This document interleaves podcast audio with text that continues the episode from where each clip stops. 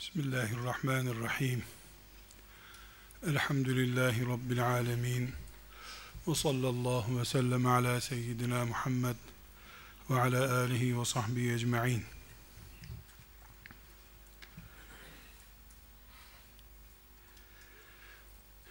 Kardeşler, ümmeti Muhammed'in yüz yıldan beri binlerce sorunu oldu. Bu sorunlar arasında bütün ümmetin aynı anda sorunu olma özelliği taşıyan en önemli sorunu tartışmasız Kudüs sorunumuzdur. Mescid-i Aksa'mız ve Kudüs'ümüz ümmeti Muhammed'in bir asırdan beri her gün biraz daha derinleşerek devam eden yarasıdır maalesef. Bu nedenle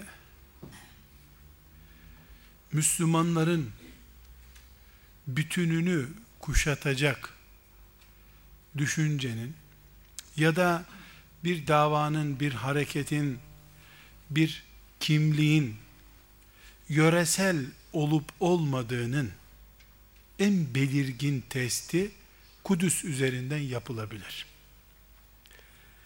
Gündeminde Kudüs olmayan bir dava, bir dernek, bir vakıf, bir toplantı yöreseldir. İslamidir değildir diyemeyiz. O İslami olup olmak Allahu Teala'nın kalplere bakarak hükmedeceği bir karardır. Biz filancanın hareketi İslamcadır veya değildir diye bir karar veremeyiz. Bir beyan olmadığı sürece ama yöresel olup olmadığına hükmedebiliriz. Çin'deki Müslümanların da sorunları var. Yani komünizm oradaki Müslüman kardeşlerimize hayat hakkı tanımıyor. Ama Doğu Türkistan'daki sorun o yöre Müslümanlarının sorunudur. Mesela hasbel kader söylüyorum. Doğu Türkistan'da yaşayan 50 milyon Müslüman orada e, Çin'den gördükleri zulümden dolayı Çin'le masaya oturarak e, işte biz 5 yıl içerisinde filan yere taşınacağız. Aynı değerdeki toprakları onlara verdik dedi için anlaşıldı. Tazminatını ödediği için sorun bitti. Yöresel bir sorundu. Rahat bırakmıyordu. Rahat kaldı mı Müslümanlar kurtuldular. Kudüs davası yöresel değil. Mesele oradaki insanların göçmen kamplarında yaşaması meselesi değil. Miraç güzergahının işgal edilme sorunu var. Dolayısıyla şimdiki deyimleri kullanmış olmak için kullanıyorum. Bana ait bir deyim değil. Filistinlilere çok rahat imkanlar tanınmış olsa Filistin sorunu bizim için bitmiyor ki. Filistin sorunu değil o bizim gözümüzde çünkü. Kudüs sorunu bu. Bir asırdan beri bizim gözümüze batan haliyle aslında çalışmalar bir asırdan önce de başladı. İsrail oğullarıyla dindaşlık adıyla anılırsa Yahudilerle bizim ciddi sorunumuz var. Bu sorunun ilk kıvılcımları Sultan Abdülhamit Han'la başlatıldı. Şimdi ne hale geldi? Hepimiz görüyoruz. Bu ümmetin bir asırdan fazla bir zamandır bağrındaki derin bir yaradır. Asla Kudüs sorunu bir Arap sorunu değildir. Filistin sorunu değildir. Kabe, Medine ne kadar Araplara ait bir yerse, Kudüs de o kadar Araplara ait bir yerdir. Nasıl Kabe Arap'ın değil, Müslümanın Kabe'si ise, Kudüs de Müslümanın sorunudur. Müslümanlık adına bir sıkıntı ortaya konmuştur. Dolayısıyla biz Kudüs sorununu e, bir dönemde nasıl Müslümanların evlerinde Kur'an-ı Kerim cüzleri yakalanınca hapse atılıyorlardı. Yani Kur'an'la savaşılıyordu. Dolayısıyla Kur'an'la savaşılmasını biz İslam yok edilmek isteniyor olarak anladık. Kur'an'la savaşılmasıyla Mescid-i Aksa ile savaşılması arasında bir fark yoktur. Çünkü Mescid-i Aksa'nın e, Müslümanlara ait olmaması da Müslümanların evlerinden Kur'an-ı Kerimlerin toplanması kadar İslam'ı içinden hançerleyen ağır bir yaradır. Dolayısıyla kardeşler bugün Kudüs sorununu Araplara ait, Arap dünyasına ait bir sorun olarak görmek, orada e, tarihin derinliklerinden beri yaşayan ve Filistinli diye adı anılan e, insanların kendi özel yöresel sorunları gibi zannetmek İslam'a hıyanettir. Orada Filistinlinin yalnız bırakılması, Arap'ın yalnız bırakılması Araba ve Filistinliye ihanet değildir. Ortada Arap, Filistinli diye kimse yok. Adamların muhatabı zaten Filistinli değil, Arap değil. Adamların yani orada işgal güçlerinin muhatabı İslam'dır. Ömer bin Hattab'dan intikam almak istiyorlar. Yani orayı onların elinden alan Ömer bin Hattab'dır radıyallahu anh. Dolayısıyla adamların 10 asır, 15 asırlık bir kini var. Bu 15 asırlık kini kusacağı zaman karşısında Filistinliyi bulursa Filistinliyi kusuyor. Karşısında bir asır önce Sultan Abdülhamid'i bulmuştu. Onu alaşağı etmek suretiyle intikam almıştı. Bir asır önce Filistinlinin adı Abdülhamid Han'dı. Şimdi e, filanca Filistinli oldu, filanca Müslüman oldu. Bu çok önemli bir gerçek. Konumuza girmeden önce arkadaşlar bir hakikati zihnimize yerleştirelim. Şimdi günlük haberlerle düşünen Müslüman olmaktan ağır ediyorum. Haya ediyorum. Yani bugün bir haber bombardımanı var ajanslarda. O haberlere göre bir şeyler düşünen Müslüman olmak istemiyorum. Yani e, işte melun Yahudi Müslüman kardeşlerimizi bombaladı. Bir Yahudi ateşi çıktı aramızda. Lanetler filan. Çekildim özür diliyorum. İşte tahrip ettiğim binalara tazminat ödeyeceğim dese gidip öpeceğiz adamları. Yani burada onların açısından yani düşmanlarımızın açısından tarihten beri gelen bir düşmanlık var. Biz bombalara düşmanlık yapıyoruz adamlara değil. Oradaki e, Müslüman kardeşlerimizin bir kısmında da bu dalgınlık var. Lakin bütün her şeye rağmen arkadaşlar hadisi şeriflere iman eden birisiyiz elhamdülillah. Şunu adı soyadı gibi herkes bilsin.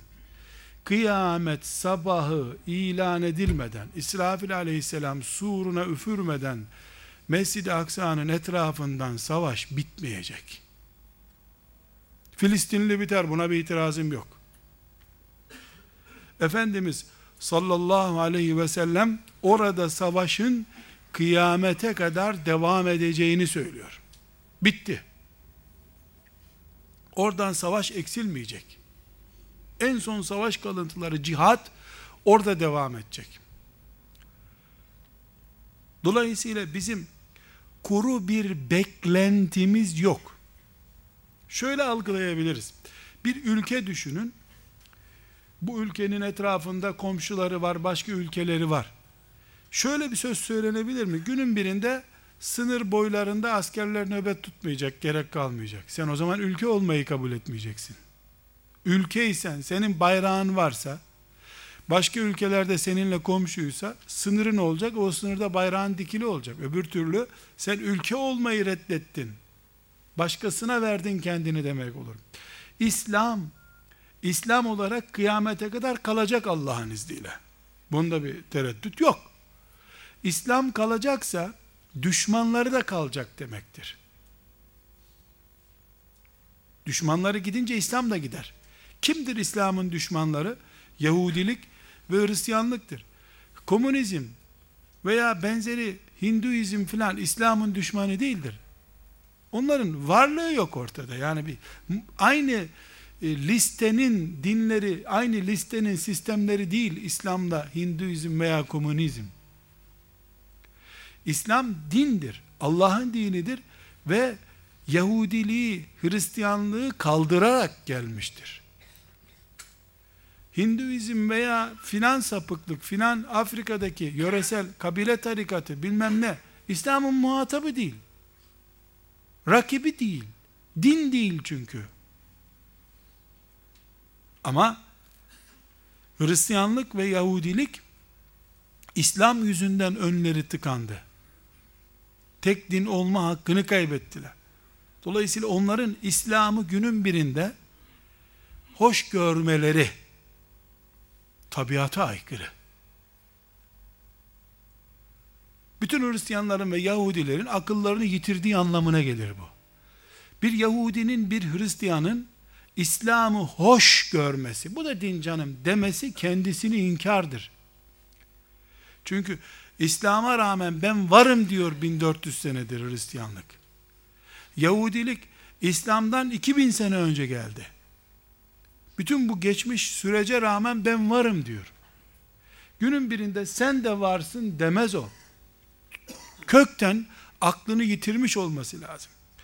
Bu mantık olarak hadise filan gerek yok, ayete gerek yok. Mantık olarak günün birinde Müslüman bir Yahudi ile bir Hristiyanla bir arada duramaz anlamınadır bu. Bizim ortak kesiştiğimiz nokta da Mekke değildir. Hayatta Yahudiler ve Hristiyanlar Mekke'ye ziyaretçi olarak da gelmediler. Ne tarih boyunca ne de İslam boyunca. Yahudilerin varlık noktası, aynı zamanda Hristiyanların da varlık noktası Kudüs'tür. Efendimiz sallallahu aleyhi ve sellemin miracı ile beraber de Kudüs resmen el değiştirmiştir. Bu el değiştirme törenine 124 bin peygamber katılmıştır. Bunu Yahudiler de biliyor. Hristiyanlar da biliyorlar. Onların kitaplarında böyle olacağı yazıyordu zaten. Dolayısıyla Hristiyanlar ve Yahudiler günün birinde Yahudiliğe ve Hristiyanlığa gerek yok derlerse iman ettiler demektir.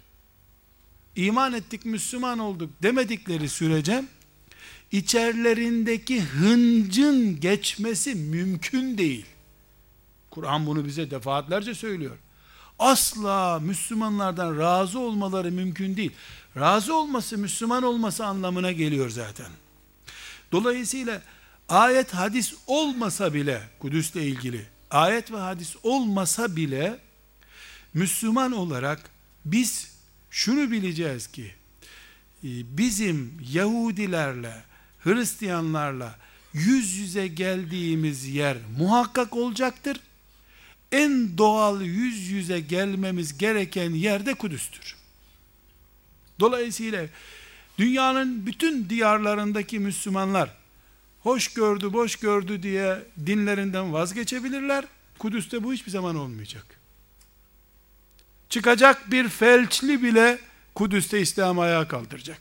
Bu kıyamete kadar böyle olacak. Kanunu bu bu işin. Çünkü dinlerin kesişme noktası orası. Bu kesişme noktasından ya Müslümanlar biz vazgeçtik savaştan. Orada e, iki tane e, barış derneği kuralım, bu işi savaşalım diyecekler. Dinlerinden döndükleri anlamına gelecek. O zaman bütün Müslümanlar yeryüzünden kalktıysa insanlığın da kökü kurudu demektir. Allah İslam'ı da kaldırdığı gibi kıyametinde vaktini getirtti demektir. Hayır. Bir tane la ilahe illallah diyen, zikreden mümin varsa en son o kaldıysa Kudüs'tedir. Hadis-i şerifler çok açık arkadaşlar. Efendimiz sallallahu aleyhi ve sellem her yerde belli dökülmeler olacak, ümmetim dağılacak, bozacaklar diyor. Tek bir yerde bozulma olmayacak. Neresi ya Resulullah diyorlar, soruyorlar. Kudüs ve Kudüs'ün etekleri buyuruyor. Sadece Kudüs'te değil. Kudüs'ün etekleri yani etrafındaki şehirlerde de İslam'ın en son çekirdeği muhakkak kalacak. Dolayısıyla buradan şu noktaya gelmek istiyoruz arkadaşlar. Hani barış, Oslo görüşmeleri, Teksas görüşmeleri falan var ya bunlar satılıkların kendilerini pazarlama çalışmaları. Kudüs'te barış olmasına inanmak mümkün değil. İslamiyet var olacaksa, Hristiyanlar, Yahudiler dinlerine sahip çıkacaklarsa, onlar da İslam'a geldilerse ne ala keşke öyle bir şey olsa vaki değil. Tarih boyunca Müslüman olmuş Yahudi sayısı 50 tane 100 tane değil arkadaşlar. Binlerce Hristiyan var.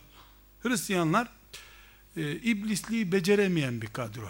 Karşısında orduyu gördü mü merhaba namaz nasıl kılınıyor diye sormaya başlar. Yani Efendimiz döneminde de dahil olmak üzere Efendimiz sallallahu aleyhi ve sellem Medine'ye geldiğinden itibaren Yahudi ötlektir, tilki gibidir yalnız. Göstermelik olsun diye de namaz kılmaz. İman etmez Yahudi. Dinine sadıktır. Dini de münafıklık dini şimdiki haliyle. Her halükarda şu iki ilkeyi konuştuk. Ondan sonra konumuza geçeceğiz. Birincisi ümmeti Muhammed'in bir asırdan beri bütün ümmeti la ilahe illallah diyen herkesi ilgilendiren ortak paydası, altyapısı yüzde yüz İslam olan sorun Kudüs sorunudur. Keşmir'de de Müslümanların sorunu var. Irak'ta da Müslümanların sorunu var. Mesela en yakın bizim Afganistan ve Irak örneğini gördük. Yani yüzde yüz İslami sorun dememize bazı engeller var. Evet karşımızdaki küfrün kudurmuş bir cephesi olduğu için yani sahipleniyoruz, bize ait diyoruz ayrı bir konu. Ama yüzde yüzlüğünü tartışan çok. Çünkü e, mesela mesela Irak'taki en son vahşeti e, bir grup Müslümanın desteğiyle yaptılar. Şiisiydi, Kürdüydü derken bir grup Müslüman gel gel diye çağırdığı için gitti adam oraya. Ama Kudüs böyle bir sorun değil. Yüzde yüz İslam karşıtlarının birleşip ortaya attıkları bir sorundur. Üçüncü maddemiz kardeşler, üçüncü önemli bir sorun, ee, burada hayırla yad etmeyi bir şeref kabul ediyorum. Allah Erbakan'dan razı olsun. Senelerce ümmeti Muhammed'i uyardı. Bu Birleşmiş Milletler, bu filan örgüt, filan örgüt bunlar hep palavradır. Hepsi İsrail'i ayakta tutmak içindir. Dedi. Tabii olarak siyasetle meşgul birisi olduğu için biz onun bu sözlerinden ulan 6 milyonluk ülke ulan hep şey olsa bu abartıyor bu işi filan gibi algıladık ya da algıladı insanlar. E, halbuki onun yaşadığı ülkenin konjöktürü gereği haber bültenlerinde tekrar edilemeyecek ama dilinin altında söylediği bir şey vardı. Yani İsrail, İsrail değil hiçbir zaman. 6 milyon her birinin cebinde birer bomba olsa gene ne yapacak ki insanlara? Ama arkasındaki güçler ve oraya yerleştirilme planı çok önemli. Tarih boyunca Yahudi e, milletine en büyük düşmanlığı yapan uluslardan biri İngiltere'dir. Yahudileri oraya yerleştiren de İngiltere'dir. E şimdi Yahudilerin arkasında silahıyla, e, desteğiyle vesairesiyle duran da İngiltere'dir Amerika'dan sonra. Ve bütün dünyadır. Yani ortada İsrail diye bir devlet yok aslında. Bir ikinci maddede zikrettiğim bir gerçek var. Yani onlar e, İngiltere bu planı niye yaptı? Kralları Selahaddin Eyyubi'nin ayağını öpüp özür dileyerek canını kurtardı. Dört asır, beş asır sonra intikam aldılar ümmeti Muhammed'den. Selahaddin Eyyubi'nin intikamını aldılar. Arslan yürekli gelen Şarl orada fare yürekli çıktı Selahaddin Eyyubi'nin önünde. O rezilliğin intikamını almak için geldiler. Yani burada bizim İsrail diye bir devlete takılmamız, haber bültenleriyle düşünür olmamızdan kaynaklanıyor. Ortada İsrail diye bir şey yok.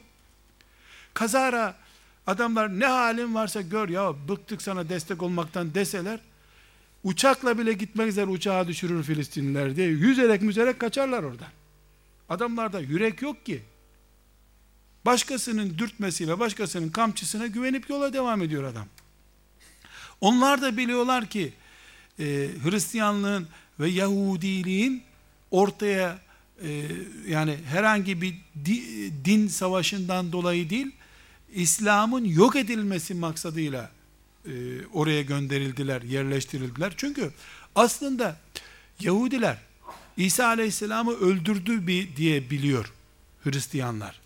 Bir Hristiyanın Yahudiye düşmanlığı Müslümana olan düşmanlığından çok daha fazladır. Bu işte Hitler'in elinde görüyoruz.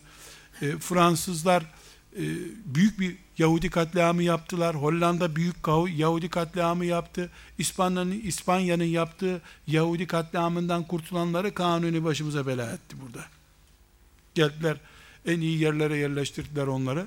Yani çağırın çocuklar ölmesin sokakta diye böyle bir harçlık verir gibi Beyoğlu'nu verdi adamlara. Öyleydi. Azamet onu gerektiriyordu o zaman. Dolayısıyla Hristiyanlar on binlerce Yahudi öldürdü. İngiltere gemiye doldurdu Yahudileri götürüp okyanusun ortasına attı bir daha karaya çıkmasınlar diye. O kadar illallah ettiler onlardan. Çünkü bu melun millet nereye girdiyse yani Hristiyanı bile bıktırdılar dininden düşün. Böyle bir millet dördüncü maddede bunu konuşacağız. Neden böyleler? Ee, ama bir de bakıyoruz ki 100 senedir adamlar Yahudi hayranı oldular. Hiç de Yahudi hayranı falan değiller. Adamlarda şöyle bir inanç var. İsa işte haşa Allah'ın oğlu kıyametten önce gelecek muhakkak. Gelmesi için e, dünyanın çok karışması lazım. Bu karışmada milyarda bir işte bir insanlık damarı var Hristiyanlarda. Bunu yapsa yapsa bu melun Yahudiler yapar dünyayı karıştırmayı. Resmen mahallede çocuklar oynarken e, işte serseri biri köpeğini salar ya onların üzerine. Köpek diye bunu insanlığın üzerine saldılar. İşin özeti bu arkadaşlar. Yani Yahudiliği bilinçli bir şekilde insanlığın üzerine saldılar. Çünkü Yahudi sadece Filistin'deki katliamla uğraşmıyor ki. Hindistan'daki bir patlamada adı var. Afrika'da, Çat'ta bilmem nerede adamın askeri üstleri var. Ya sen hep 6 milyon ülkede asker olsan nasıl Afrika'nın ötesinde bin tane iki bin tane üst kuruyorsun, sosyal tesis kuruyorsun. Gidiyorsun bakıyorsun Güney Afrika'da bir otelde bir patlama oluyor. Nijer'de bir patlama oluyor. Patlamadan sonra bir çıkıyor ki Yahudi lobisinin toplantı merkeziymiş orası. Yani Filistin bunların en ön saftaki cephelerinden bir tanesi. Dünyanın her yerinde insan nerede varsa o insanın geniyle oynamak için bunların orada bir planı muhakkak vardır. Ee, dolayısıyla yani Hristiyanlar Yahudilerle barışık marışık filan değiller. Yani tüküre tüküre Birleşmiş Milletler de onları destekliyor ama biliyorlar ki kendi bilgileri doğrultusunda inanıyorlar ki bu Yahudi İsa'yı getirtir. Yani İsa onlara göre kötü bir zamanda gelecek en kötü yani şeytan diye onu görüyorlar daha Türkçesi. Biraz bunları ben tabi böyle halk lisanıyla söylüyorum. Adamların itikadı böyle. Dördüncü bir meselemiz kardeşler. Ee, Kur'an'a döndüğümüzde 50 surede Yahudi var arkadaşlar. 50. Kur'an'da kaç sure var? 114 sure var. 50 tane surede bir çeşit Yahudiler var. İsrailoğulları diye var, Yahudiler var, melun millet var, lanetli millet var, bir şeyler var. Yani bir İsrail'le 50 surede bağlantı kuruluyor. 10 ayet, 20 ayet, 50 ayet değil. Bismillahirrahmanirrahim sayfayı çeviriyorsun Kur'an-ı Kerim'de ilk sayfayı çeviriyorsun onlar çıkıyor karşına. 3 sayfa daha çeviriyorsun yine onlar çıkıyor. Ve dönüp Kur'an'ın ayetlerini tahlil ediyoruz arkadaşlar. Bakıyoruz ki Yahudiler Allahu Teala tarafından da bu niyetle gönderilmiş yeryüzüne. Kur'an açıkça siz hep yeryüzünü ateşe vereceksiniz. Biz söndüreceğiz Allah Teala buyuruyor. Bunlar Allah'ın köpeği. Bunu salıyor. Mümini test ediyor Allah. Ve kıyamete kadar İslam'ın canlı durması için böyle bir düşmanın var olması lazım demek ki. Çünkü bir sistem aslında düşmanıyla ayakta duruyor. Düşmanını kaybeden sistem erir. Heyecanı kaybolur. Müslüman e, gelen teknolojiyle veya bollaşan maddi imkanlar yüzünden e, rahat düşkünüdür diye Allah'ın dininde sistem değişmeyecek ki. Rahatlık yok ki. İmtihan için gelmişsin. Bu imtihanda Allah denemek istiyor, imtihan etmek istiyor kulunu. Karşısına böyle hıncı bitmeyen bir mahluku düşman olarak koyuyor. Bu dört gerçeği arkadaşlar ayrıntılara girmeye vaktimiz müsait değil. Bu dört gerçeği özellikle belirttikten sonra tekrar başa dönüyoruz. 1800'lü yıllardan itibaren e, Yahudiler Filistin topraklarına dönme planı yaptılar. Neden? Çünkü milattan önceki e, dönemlerden itibaren e, bunlar e, çok böyle girdikleri yere kolera gibi giriyorlar. Önce ticareti alabora ediyorlar. Borsayı kuruyorlar falan. Şimdi nasıl borsaya hakimler? Milattan 800 sene önce de borsaya hakimdi adamlar. Allah e, bunları böyle bir bela olarak mikrop, kolera, veba gibi gönderiyor. Bunların e, altın üstüne getirecek kimseler de geçiyor. Babililer döneminde filan vesaire bunları böyle bir sıradan geçirildikleri dönemler olmuş. Yani Hitler'e mal ediyorlar da Hitler'e ait resimler filan var diye çok canlı. Ondan önce de bayağı katliam geçirdiler bunlar. Çünkü nasıl yaz aylarında sivrisinekten kurtulmak için herkes camını kapatıyor. Şöyle bir basıyorsun DDT'yi de ne varsa gebersin gitsin diyorsun. Öyle olmuş. Öyle olmuş. Bunlar e, ciddi bir şekilde büyük bir katliam gördüler. Bu katliamdan sonra işte iki aile, üç aile canını kurtarıp Avrupa'ya kaçtılar. Avrupa'ya kaçtıktan sonra bunlar işte Avrupa ülkelerinde e, Rusya'ya kadar gittiler, Afrika'ya kaçan, canını kurtaran kurtardı. E, ama bunlar e, İsa Aleyhisselam'dan sonra işte 150 sene sonra 140 140. senede filan Filistin'den bunların kökü kurudu. En son Romalılar bunları bir temizlik harekatı yaptı. Yani onu unutamıyorlar mesela. Roma bunları köpeklerine yedirtti.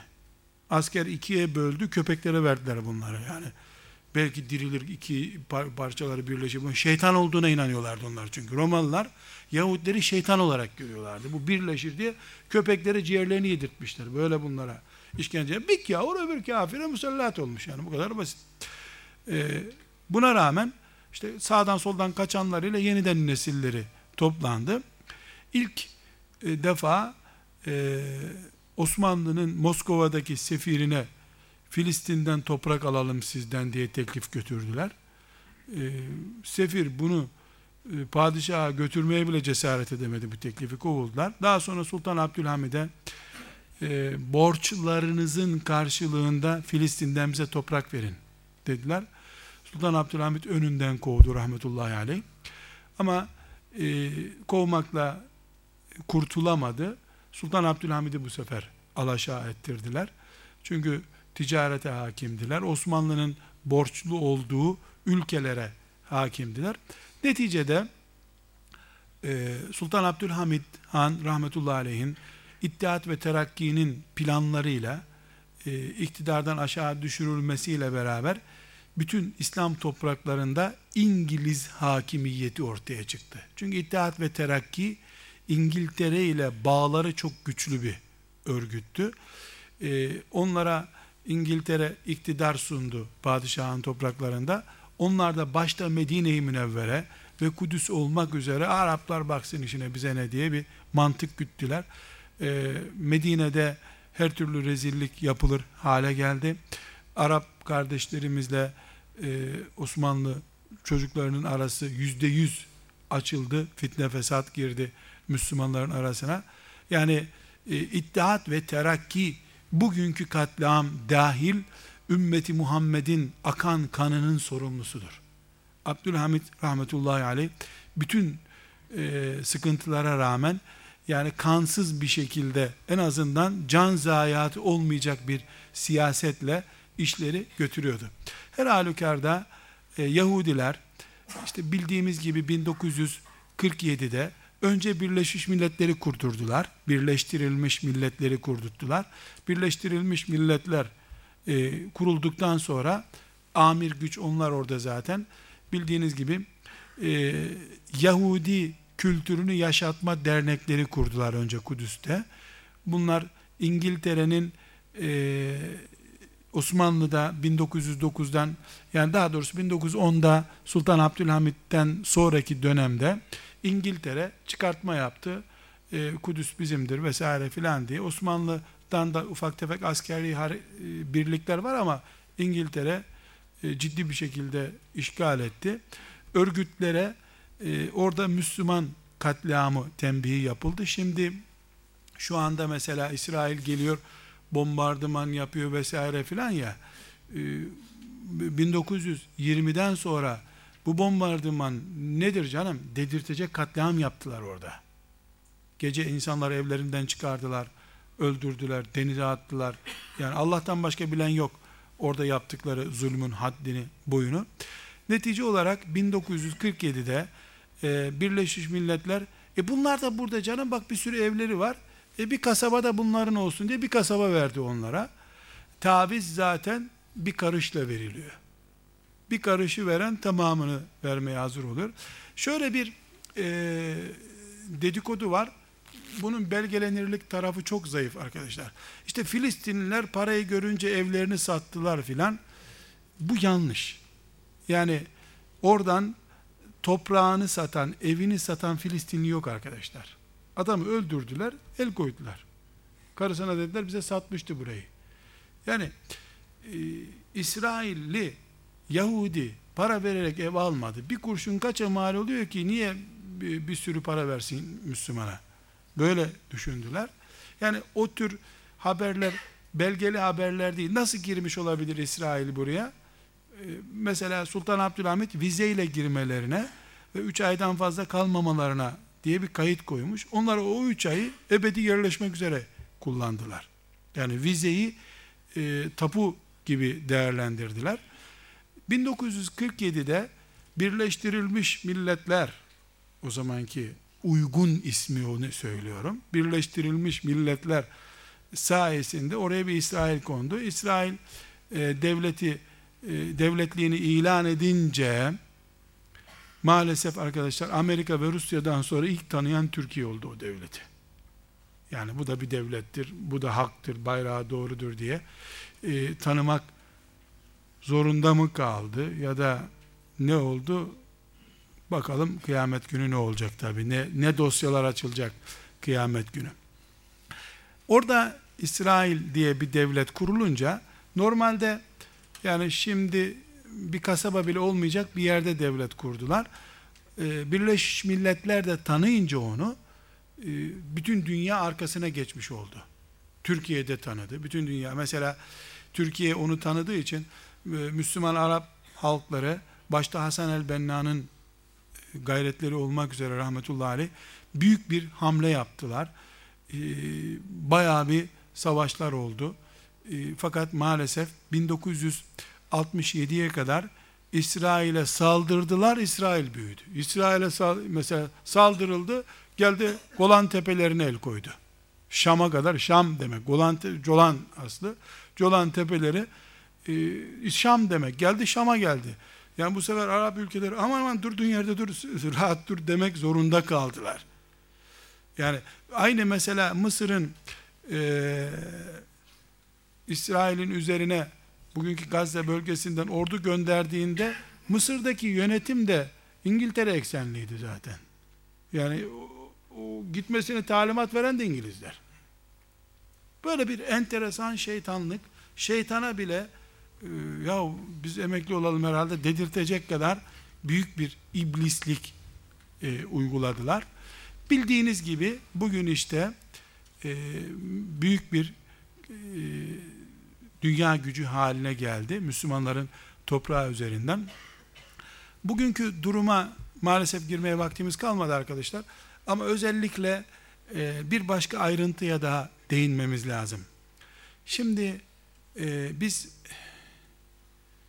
Filistin diye bir sorun duyduk çocukluğumuzdan beri. Yaser Arafat diye bir isim duyduk hep. Ee, önceleri olay böyle değildi. Yani ilk 1970'li yıllara kadar e, Araplar kendi sorunu olarak gördüler Filistin'i. Bilhassa Mısır, Ürdün, Suriye e, sürekli İsrail'le savaş teyakkuzu halinde oldular. E, özellikle Mısır'ın büyük zayiatı var bu işte. Yani Mısır e, sürekli kan kaybetti. Sonunda gitti. Kamp David denen e, bir anlaşma yapıldı. Mısır orada İsrail'i devlet olarak tanıdı, işte elçilik verdi, elçilik aldı. 1970 yıllardan söz ediyorum. Mısırlı Müslümanlar, İhvan-ı Müslümin de Enver Sedat denen bir başında zalim vardı. Tuttu onu bir törende öldürdüler. Yahudi ile anlaşma yaptı diye. E, yani Mısır'a çok pahalıya mal oldu İsrail'in varlığı. Ürdün e, Filistinlerden dolayı İsrail'le çok sıkıntısı oldu. Çünkü e, Ürdün normalde devlet değil zaten. Yani İngiltere'de e, birisini taltif etmek için sana da bir devlet verdik orada diye harita üzerinden verdi. Gitti baktı haritayı nereye düşüyor. Oradan işte arsa emlak alır gibi bir bedava bir devlet kurdular. Yeter ki Osmanlı'nın toprağı bölünmüş olsun. Osmanlı'nın tek başına idare ettiği yerlerde e, bir torba dolusu devlet var şimdi. Bir tane yapmaz hepsi. Ayrı bir konu. E, Ürdün e, İsrail'in talimatıyla İngiltere ben sana burada devlet verdim değil mi diyor. Madem devlet verdim bir iki tane kamp kur burada Filistinliler İsrail'den kaçınca oraya sığınsınlar dediler. E, Filistin'de İsrail'in zulmünden kaçan Müslümanlar Ürdün'e sığındılar. Ürdün onlara böyle işte kamp dedikleri mülteci kampı filan diyorlar ya böyle yani piknik kampı filan değil. Evi var bizde gece kondu mahalleleri gibi. Bildiğiniz gece kondu mahalleleri suyu akmaz, kanalizasyonu yok öyle berbat bir yer işte. Ürdün sonra anladı ki başına bela oldu bu kamplar filan. İsrail'in öldürdüğünden aşağı olmayan Müslüman Filistinli öldürdü Ürdün. Ama haberlerde bugün geçmediği için bir şey yok tabi. Haberde geçse bak bir Ürdün laneti daha yapardık şimdi. Yani 1985-88'e kadar ki ondan sonra yani Ürdün korktu İslam aleminin tepkisinden. Daha doğrusu İhvan-ı Müslim'in Ürdün'de hükümete sızma gücüne ulaştılar. Hükümet zulmetmekten çekindi ondan sonra. Bayağı Filistinli girdi tanklarıyla dağıttılar Filistin'i. Binlerce Filistinli öldürdüler. Yani İsrail'e rahmet yok. Tabi İsrail kurşun masraflarını ödemiştir. Büyük ihtimalle şimdiki katliamı da ödemiştir Ürdün. Çünkü Ürdün ve Mısır Filistin'i başlarının belası olarak görüyorlar. Yani nereden çıktı bu başımıza? Hazır biz ne güzel işte kalkınmış ülke. Mesela Mısır ve Ürdün, Lübnan, Suriye kalkınamayışının nedenini Filistin'e bağlarlar hep. Yani oraya gidiyor. Halbuki yani petrol ülkeleri e, yani Filistin bütün Filistin'in ayağa kaldırsalar e, herhangi bir şekilde e, yani masraf sayılacak bir bütçeleri olmaz ama her halükarda böyle bir sıkıntıları var. Bu hususta yani Filistin hususunda Ürdün'ün geçmişi parlak değil. Ürdün bedava bir aileye devlet verilmesinin bedelini Müslüman öldürerek ödedi. Bunlar kıyametten önce de inşallah müminlerin hesap soracağı bir günde ortaya çıkacak tabi. Şimdi 1970'lerden itibaren bir solcu olan, abdestsiz namazsız biri olan Yasir Arafat, e, El Fetih diye bir örgüt kurdu. Neden? Çünkü Ürdün'ün zulmü ve Mısır'ın bakın lan başınızın çaresine bana ne sizden diyen mantığı Filistinlileri kendi başlarının çaresine bakmaya zorladı. Ee, bu başlarının çaresine bakma iki türlü oldu. Bir, ilk İsrail oraya geldiği günden itibaren rahmetullahi aleyh Hasan el-Benna ordular kurup kendisi 3000-5000 kişilik ordular kurup devlet gibi Kudüs'ü kurtarmaya geçtiler. Büyük şehitler verdiler orada.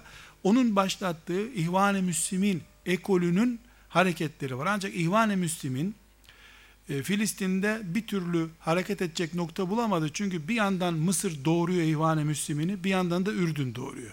Suriye ve Irak'ta da İhvan-ı Müslim'inden olmak, hapse atılmak ve öldürülmek için yeterli bir gerek. İhvan-ı Müslim'in başının çaresine, canına baktığı için bir hareket noktası bulamadı Filistin'de. Bu sefer solcu kadro yani komünist fikirli bir kadro El Fetih diye ismim güzel bir isim ama besmelesiz abdestsiz namazsız adamlar. Ee, ben bir tercümanlık meclisinde bulunmuştum. Yasir Arafat sağken Erbakan'ı ziyarete geldi. Bu elinizdeki kitapçık gibi bir kitapçık getirdi. İnşallah devlet kurduğumuzda e, anayasamız olacak diye Erbakan'a takdim etti. Ben de tercüme ettim böyle söylüyor diye.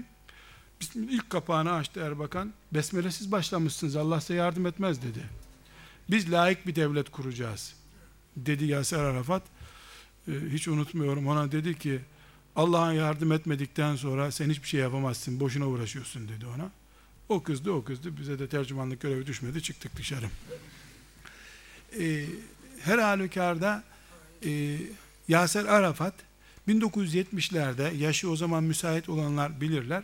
Bir terör örgütü kurdu. Uçak kaçırdılar. Almanya'da mesela olimpiyatlar vardı. Olimpiyatları bastılar. İşte buradan bir Yahudi geçmiştir diye sokağa bombaladılar. Uçak kaçırdılar, gemi kaçırdılar, bina bastılar, elçilikler bastılar e, Filistin Yasser Arafat'ın bu terör hareketleri sayesinde dünya gündemine oturdu bu sefer. Mesela İsrail'le elçilik vermeye korktu ülkeler. Çünkü muhakkak bir Filistin'i gelip bombalıyor orayı. Bayağı intihar eylemleri yapıyorlar. Ee, onlar da Filistin'i sıkıştı. E, Filistinler yani Almanya'da mesela olimpiyat yaptılar. Olimpiyat bastılar. İşte filan uçağı kaçırdılar. Tuttu Lübnan'da Sabra Şatil'le katliamını yaptı. 2000 kişi bir gecede öldürdüler o zaman. 2000 kişi. Yani bildiğin bir şehri yok ettiler. Çünkü Lübnan'da da Filistinlilerin mülteci kampları var. Da Lübnan yani toprağı da küçük, oradaki Filistinli sayısı da küçük. Yaser Arafat 1980'e kadar terörle getirdi bu hareketi. İşte Arap ülkeleri sakladılar onu. Bu arada Müslümanlar başka kimse olmadığı için gerçekten Yaser Arafat'ı desteklediler. Yani onun solcu fikirlerine, namazsız, abdestsizliğine rağmen onu desteklediler. Yani Yahudi'ye düşman olsun da ne olursa olsun gibi ama Yaser Arafat Filistin davasını bir ırkın davasına dönüştürdü. Toprağımı verin dedi. Ölümünden birkaç sene önce Kudüs kelimesi, Mescid-i Aksa kelimesi ağzından çıkmaya başladı. Yani Yaser Arafat'ın. 1980'lere gelindiğinde e, bu dava e, yani Filistin davası İhvan-ı Müslümin'in eline geçti arkadaşlar. İhvan-ı Müslümin Filistin'e ilk sahip çıkan İslam cemaatinin adı. Yani Hasan el-Benna çünkü dünyayı kuşatan bir kafanın adamı. Böyle bir tarikat şeyhi, işte bir mahalle gençlik derneği, bir vakıf filan değil. Hasan el-Benna İhvan-ı Müslümin'i hilafet kaldırıldı diye kurdu. Bu ne demek? Yani hilafetin yerine oturacak bir teşkilat kurdu. Dolayısıyla hilafet de bütün Müslümanları temsil ediyor. Mantık o mantık. Hala İhvan-ı Müslümin'in müntesipleri binlercesi öldürüldü. İşte Seyyid Kutuplar vesaire. Abdülkadir Ödehler Allah hepsine rahmet eylesin. Bütün bu katliamlara rağmen hala bu fikir canlıdır. Çünkü Hasan el-Benna'daki ciddiyet, samimiyet, ihlas kolay kolay başkalarına nasip olmadı. Hiçbir kafir ihvan-ı müslimini sevmedi bugüne kadar. Hala İngiltere'de ihvancı olmak, e, Bin Ladinci olmak anlamına geliyor. Halbuki Bin Ladin'le ihvanın hiçbir ilgisi yok. Hala, hala Türkiye mesela yasal örgüt kabul etmiyor ihvan-ı müslimini. Halbuki şimdi mesela milletvekilleri var. E, Ürdün'de iktidar ortağı oldular. Mısır'da milletvekilleri çıkardılar. Suriye'de yönetime yaklaştılar. Ama her şeye rağmen e, kökleri Allah rızasına dayandığı için hala onu kabul Günün birinde bu gene döner ne olur diye düşündüler. 1980'lere gelindiğinde 81, 82, 84, 85'lere gelindiğinde Filistinliler oturup bir muhasebe yapma ihtiyacı hissettiler. Yani bizim davamız toprak davası ise bütün Arap ülkeleri Filistinlileri ülkelerine kabul ediyorlardı. Gelip yer mesela Suudi Arabistan'da hemen hemen her şirketin müdürü, her hastanenin şefi, filan klinik müdürü Filistinli. Çünkü Filistinliler zor şartlarda yaşadıkları için hep okumuş yazmış adamlardır. Mesela Gazze'de üniversiteleri var. Bizdeki tıp fakültesi ayarında fakülteleri var. Böyle okur yazar, çok çalışır, gayretli insandırlar. Bir yere girdiler mi zaten orayı böyle e, imar edecek bir mantıkları var. Arap ülkeleri onlara kapılarını açtılar. Yani rahat bir şekilde Arap ülkelerine girdiler, çalıştılar, ettiler. Ee, örgüt kurmalarına izin ver. Sadece Körfez ülkelerinde fiili örgüt kurdurmadılar. Ama mesela Kuveyt'te şu anda hükümetin yarısı e, İhvan-ı Müslim'in mensubudur ve Filistinlere aittir. E, o ufak ülke diye anılan Bahreyn, Mahreyn oralarda bürokrasi, mühendislikler falan hep Filistinlerden sorulur. Tabi biraz da ucuz çalıştıkları için. Çok da vatan aşkından değil. Filistinliler 80'lere gelindiğinde bir sıkıntı yaşadılar. Yani biz komünizme mi destek oluyoruz? Mesela Yaser Arafat sıkıştıkça Moskova'ya gitti hep. Hiçbir zamanda onu desteklemedi Rusya. Ama komünist fikirleriyle e, yani Rusya sanki Rusya Arap dünyasını kurtaracak gibi bir his oldu. Hatta e, hatırlarsanız 90'larda Saddam'ı sıkıştırdığında e, Amerika e, son hamleyi Rusya'dan beklediler hep. O da niye hala öldürmediniz diye Amerika'ya tembih edince bir gecede bitirdiler işlerini. Yani bu e, Rusya da zaten teröre açık bir ülkeydi, ülkedir, öyle kalacak. E, çünkü Rusya'da Bolşevik ihtilalini yapan, Çarlığı deviren de Yahudilerdir. 1917'de onlar e, Yahudiliği, Yahudiliğin bir gücü olarak yani çünkü Yahudilik e, bir dindir ama dinsizliğe çok önemli desteği var. Kimse Yahudi olsun da istemezler. Kendileri Yahudi olarak kalacak. Başka dinin de yayılmasını istemezler. Komünizmi, Darwin, Darwin'in çıkardığı maymunculuğu, yani temelde insanlığın reddetmesi gereken ne varsa temelinde o vardır. Bu yüzden e, Yahudilerin bu sıkıştırması aynı zamanda Yaser Arafat'a da Yahudilere de destek olan Rusya gibi bir sonuç çıkardı ortaya. Neticede Yaser Arafat'ın ve Fethi Örgütü'nün şimdi Ramallah bölgesinde yani Kudüs'ün doğu tarafında kalan e, bölgesi var. Bir de batı tarafında kalan yani Akdeniz'e doğru açılan bölgesi. Akdeniz'e doğru Kudüs'ün Akdeniz'e doğru açılan bölgesine e, Kudüs Kudüs'ten bu tarafa kalan bölgeye Gazze deniyor. Öbür tarafına Batı Şeria diyorlar. Ramallah diye orada bir şehir ne tarafında. Yani bütünü zaten bunların arkadaşlar bizim Trakya bölgesi kadar. Yani Ürdün'le Mısır'ın arasında kalan bütün topraklar Trakya bölgesi kadar bir şey. Yani üzerinde üç tane büyük şehir ya kurulur ya kurulmaz. Manevi değeri olarak işte dinlerin savaşıyor olması bakımından çok önemli ve orijinal yerler buralar. Ee, bu düşünce tarzı yani bu Yaser Arafat bizi nereye götürüyor? Fethi örgütü nereye götürüyor? Çünkü bütün Arap hükümetleri halkını susturmak için Yaser Arafat'ı paraya boğdular. Yaser Arafat özel uçağıyla bütün dünyayı dolaştı. Barış görüşmesi yapıyorum, yok şunu yapıyorum diye. Öbür taraftan halkı sefaletten ölüyor. Neticede 80'lerde e, e, İhvan-ı Müslim'in kıpırdamaya başladı. Bizi bunlar komünizme götürüyor. Kudüs davamız zayıflıyor diye. Bu sefer Amerika özellikle Fransa'nın e, el altından desteğiyle Yaser Arafat'ı legalleştirdiler. Binlerce Yahudinin yaralanmasına sebep olan ve işte konsoloslukları basan, uçaklar kaçıran, olimpiyatları basan, işte Barcelona'da filan katliamı yapan El Fethi örgütünün başı olan Yaser Arafat Madrid'de bir gecede e, Yahudilerin ortağı oldu. Yani yakalandığı yerde bin parçaya bölecekleri adamla öpüştüler toplantılarda. Birden aşık oldular Yaser Arafat'a. Ama sebep ne? İhvan-ı Müslim'in e, Filistin'de hedef koydu. Ne hedef koydu? 83'ten itibaren dediler ki bu dava toprak davası değil Kudüs davasıdır. Dolayısıyla bunu biz Filistin davası, örgüt davası değil cihat davası olarak ilan etmemiz lazım. Ve Filistin'i ümmetin cihadına dönüştürdüler. Yani hadis-i şeriflerde haber verilen şey ortaya çıktı bu sefer. Bu da halktan destek buldu. İlk uygulamasında intifada diye adlan. İntifada şu hareket yani silkinme. Kalkıyorsun üstün başın toprak olunca böyle yapıyorsun. Buna intifada deniyor Arapçada. Bu ismi koyan da Şeyh Ahmet Yasin'dir rahmetullahi aleyh. Bu bizim intifada. Hayatta elini kaldıramadı ama intifada diye isim koydu.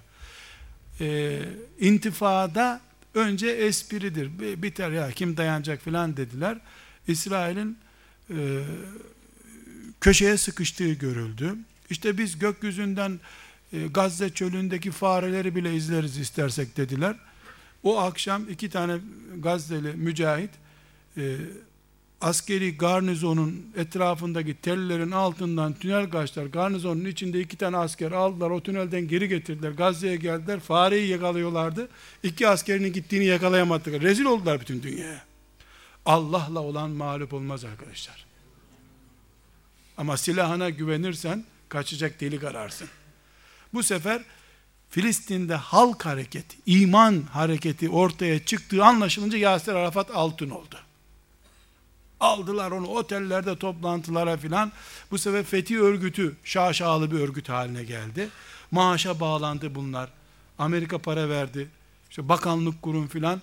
Tuttular Tunus'ta bunlara devlet kurdurdular. Uzakta yani sürgünde bir devlet kuruldu.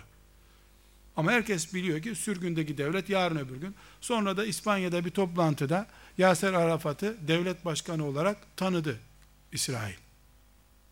Yani ölüm fermanını çıkardıkları adamı devlet başkanı olarak getirip Ramallah'a koydular. Ama Yaser Arafat'ın ağzından sadece Filistin kelimesi çıktı. Kudüs diye bir kelime hiç çıkmadı ağzından. Ve kurdurdukları devlette hava sahanlığı olmayacak. E, sadece emniyet güçlerinin e, bellerinde tabanca olacak, başka silahları olmayacak. Bakanlıkların son onayını hep İsrail hükümeti verecek. Maskara bir hükümet kurdu. Çocuklar ebecilik oynar gibi bir devlet kurdurdular. Bu durum İhvan-ı Müslim'ini biraz daha dikkatini çekti. İhvan-ı Müslim'in ikinci intifadaya geçti bu sefer. İkinci intifada ile beraber Fethi örgütüyle diğer Müslümanların da arası tamamen açıldı. Ama e, Filistin halkı da e, davanın cihada dönüşmesine tam destek verdi. Bütün bu çalışmalar arkadaşlar Şeyh Ahmet Yasin isimli bir adamın eseri. Ahmet Yasin 16 yaşında denizde tak, deniz kenarında takla atarken boyun kemiği kırılmış bir insan. 16 yaşından sonra ne elleri tutmuş, ne ayakları tutmuş, ne bir gün tuvalete gidebilmiş. Tuvalete de gidememiş hiç. Hep birisi almış tuvalete götürmüş. Yok. Ee, ve çok enteresan arkadaşlar 1948'de 12 yaşındayken örgüt kurmaya kalkmış. Yani felçli olmadan önce de öyleymiş. Ve 1967'de e, ciddi bir şekilde İslam'ı ayağa kaldırma anlamında bir çalışma yapıyor. 1980'lerde de bu ihvan kıvılcımı yine onun eliyle Hamas isimli bir örgüt olarak Hamas e, Hareketül Mukavamel İslamiye'nin kısaltılmış şekli. İslami direniş hareketi demek. İslam kelimesi Hamas'ın çözüldüğünde İslam kelimesi ortaya çıkınca da ipler koptu. Hamas'ı İsrail'den önce Mısır imha etmek istedi. Şimdi yalnız bırakışının nedeni de odur zaten. Çünkü Hamas'ın e, dikkat ederseniz eğer toplantıları mesela Ramallah bölgesinden Fethi örgütünden birisinin konuşmasına dikkat edin. Argo birkaç kelime söylüyordur. Gazze bölgesinden Hamaslı biri konuşurken Kur'an okuyor zannedersiniz. Besmele ile başlar, hamdele ile devam eder ve fasih, kaliteli Arapça konuşurlar. Ramallah'ta Fethi bölgesinde ki Filistinliler konuşurken İngilizce veya Fransızca konuşurlar. Arapça da bilmezler zaten. Arapça diye bir dertleri de yoktur. Yani Hamas sadece Kudüs'ü kurtarma hareketinin adı değil. Hasan el-Benna'nın İslam'ı yeryüzüne hakim kılma hareketinin adıdır. O Hamas'ın asıl kurucusu Hasan el-Benna'dır. Bunu Ürdün çok iyi anlıyor. Mısır da çok iyi anlıyor. Onun için İsrail'e gerek yok. Aslında Mısır'a rica etseler iki saatte o işi halleder. Kimse de bir şey demez. Çünkü nasıl olsa Mısır'da Müslüman, Müslüman Müslümanı kırıyor oluyor bu sefer. Bu nedenle Hamas e, bugün bizim zannettiğimiz gibi işte İsrail'in karşısında topraklarını savunan bir örgüt değil arkadaşlar. Hamas biz Müslüman olarak burada ne hissediyorsak onu hisseden bir örgüt. Dolayısıyla 300 tane çocuk, 700 tane kadın ölmüş. 600 tanesi sakat kalmış. Orada sorun değil bunlar. Biz kendimize ağlasak daha iyi olur herhalde. Adam Allah için şehit olmaya koşuyor. Sen öldün diyorsun adamı üzülüyor. Yani e, Hamas mensuplarının arkadaşlar e, adamın iki tane oğlu kaçırılmış, üç üç tanesi öldürülmüş. Evinde taziye töreni yapılıyor. Kadın dik oturmuş, kız verdi ya şimdi. Allah rahmet etsin, başınız sağ olsun diyor komşulara. Allah size de nasip etsin. Allah size de nasip etsin. Sanki çocuğunu sünnet ettirmiş. Arkadaşlar tiyatrosunu oynamak bile zor bu işin. Yani üç tane çocuğu bombanın altında parçalanmış. Allah size de nasip etsin. Size de nasip etsin. Çünkü herkese nasip olmuyor ya şehitlik. Anlayışı şehitlik olan, Allah'a kavuşmak derdinde olan birisine ne yapsın İsrail? Niye öldürsün ki bunu? Öldürdükçe gerisine güç geliyor bu sefer. Bu ruhu arkadaşlar yerleştiren Ahmet Yasin'i bugün burada anmak istiyoruz. Ahmet Yasin'den kendimize ders çıkarıyoruz. Arkadaşlar 66 yaşında Ahmet Yasin şehit edildiğinde hepinizin bildiği gibi sabah namazını camide kılmış çıkarken şehit edildi. O hiçbir zaman sabah namazına gidecek hali yoktu. Hep tekerlekli sandalyesini birisi sürerse gidebiliyordu. Hiçbir gün 50 sene abdest alma imkanı olmadı arkadaşlar. Ellerini tutamadı ama hiç abdest kaçırmamış. Birisi su dökmüş, yüzünü yıkamış. Farz da değil abdest alması, teyemmüm de yapması şart. El yok çünkü. Ama kardeşler İzbandut gibi adamların yapamadığını o fersli haliyle yaptı. Ümmeti ayağa kaldırdı. Cihat ruhunu içimize yerleştirdi. Allah ona rahmet eylesin. Nesil yetiştirdi. Konuşamıyor. İsrail hapishanelerinde defalarca kaldı. İşkencelerden gözünü kaybetmiş, kulaklarını kaybetmiş. Zehirli ilaç içirdikleri için böbrekleri çürümüş. Hasta bir insan. Biz arkadaşlar bu zatın üzerinden Filistin davasını filan silelim. Filistin, Milistin bunlar sonraki işler. Ama kendimize şu dersi çıkaracağız. Mesele sağlık, sıhhat meselesi değil. İman, ihlas meselesi. İmanın, ihlasın var mı? Tanklar önünde secde ediyorlar. İki defa hapse girdi Ahmet Yasin, rahmetullahi aleyh. Talebeleri ikisinde de kurtardılar onu. Nasıl kurtardılar? Gitti iki İsrail askeri kaçırdılar. Ver şeyhimizi al bunu dediler. Verdiler şeyhlerini aldılar. İki sene sonra tekrar İsrail aldı hapse koydu. Gitti iki asker daha kaçırdılar. Kaçırdıkları asker, koca karargah arkadaşlar işte radarlar filan gökten izliyorlar ya. Ne radar gördü onları ne de uyduya yakalandılar. Allah kime yardım ediyor bunu gördük. Ezan vakti gelince fersli haliyle bile evinde namaz kılmıyor, camiye gidiyor. Sen öyle Allah'ın dinine sahip çıkarsan, davan büyük olursa, Allah da senin önüne bütün dünya güçlerini hiç denecek kadar basit göreceğin bir ufuk koyuyor. Büyük düşünüyorsun, korkmuyorsun, Allah'tan başkasından korkmuyorsun. Konuşamıyor arkadaşlar. Felçli olduğu için konuşma yeteneği yok. Üç kelimeyi ard arda getiremiyor. Gözleri görmüyor. Bir tek sol gözü biraz görüyor. Kulakları duymuyor. Midesinde ülser var. Böbrekleri çalışmıyor. Dünyanın en büyük devletlerine karşı örgüt kurmuşsun. Bu örgüt de 3 ay sonra 4 ay sonra saman alevi gibi sönmemiş. E görüyorsunuz arkadaşlar. Ölürken bile zafer işareti yapıyor adamlar. Dava Filistin'de toprak davası değil, göçmen evlerini kurtarma davaları değil ama. Kur'an'ı sahiplendiler. Allah'ın için zor mu? Yani Osmanlı'nın çocukları apartman yarışı yapar. Onlar da orada cihat yarışı yaparsa onlara verir bayrağı Allah. Gün olur biz de beyat etmek için oradaki halifemizin elini öpmek için sıraya gireriz bir gün. Zorluk yok Allah için. Biz bugün Şeyh Ahmet Yasin rahmetullahi aleyhi bir sabah namazında şehit olan o mübarek insanı anmak için toplandık ama arkadaşlar onu anmamız bile çok samimi gelmiyor bana. Yani çok çok ciddi değiliz zannediyorum. Asas olarak onun çıktığı noktayı oturtmak istedim. Hangi noktanın üzerine çıktı? Ee, nasıl bütün dünya e, süperlerini karşısına aldı? O yetmediği gibi arkadaşlar Mısır'ı karşısına aldı. Müslüman ülkeleri karşısına aldı. Sadece Hamas'a destek destek de işte köstek olmamak şeklinde destek veren Suriye'dir. Onun da sebebini herkes biliyor zaten. Colan Tepelerini İsrail'den almayı hayal ediyor.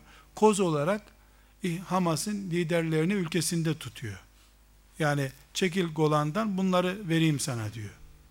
Ya sahiplendiğinden falan değil Suriye'nin böyle bir derdi de yok. Ülkeler birbirlerinin içindeki örgütlere sahip çıkarlar. Yani bana dokunma ben de bu adamı bak salarım ipini demek için. Yoksa destek olduğundan falan değil. Ama buna rağmen elhamdülillah yanan yüreğimize su serpti. Şeyh Ahmet Yasin ve kurduğu teşkilat Allah ona rahmet eylesin. Onunla beraber şehit olanlara rahmet eylesin.